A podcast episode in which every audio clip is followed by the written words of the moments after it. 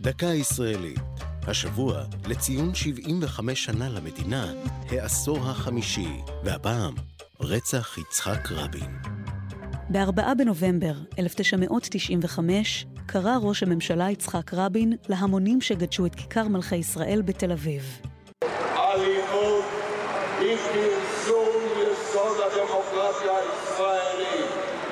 יש לגנות אותה בתבונה, להוקיע אותה, לבודד אותה.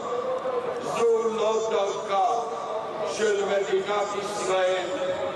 בכהונתו השנייה כראש ממשלה, פעל רבין לקדם את השלום עם הפלסטינים גם במחיר מסירת שטחים. חודשיים לפני הרצח נחתם הסכם אוסלו השני, כבסיס להסדר להקמת ישות לאומית פלסטינית לצד ישראל.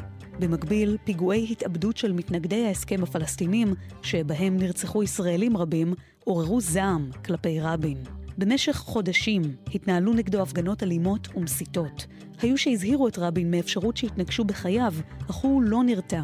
בתום העצרת ההמונית, הרב המתנקש יגאל עמיר לרבין וירה בו.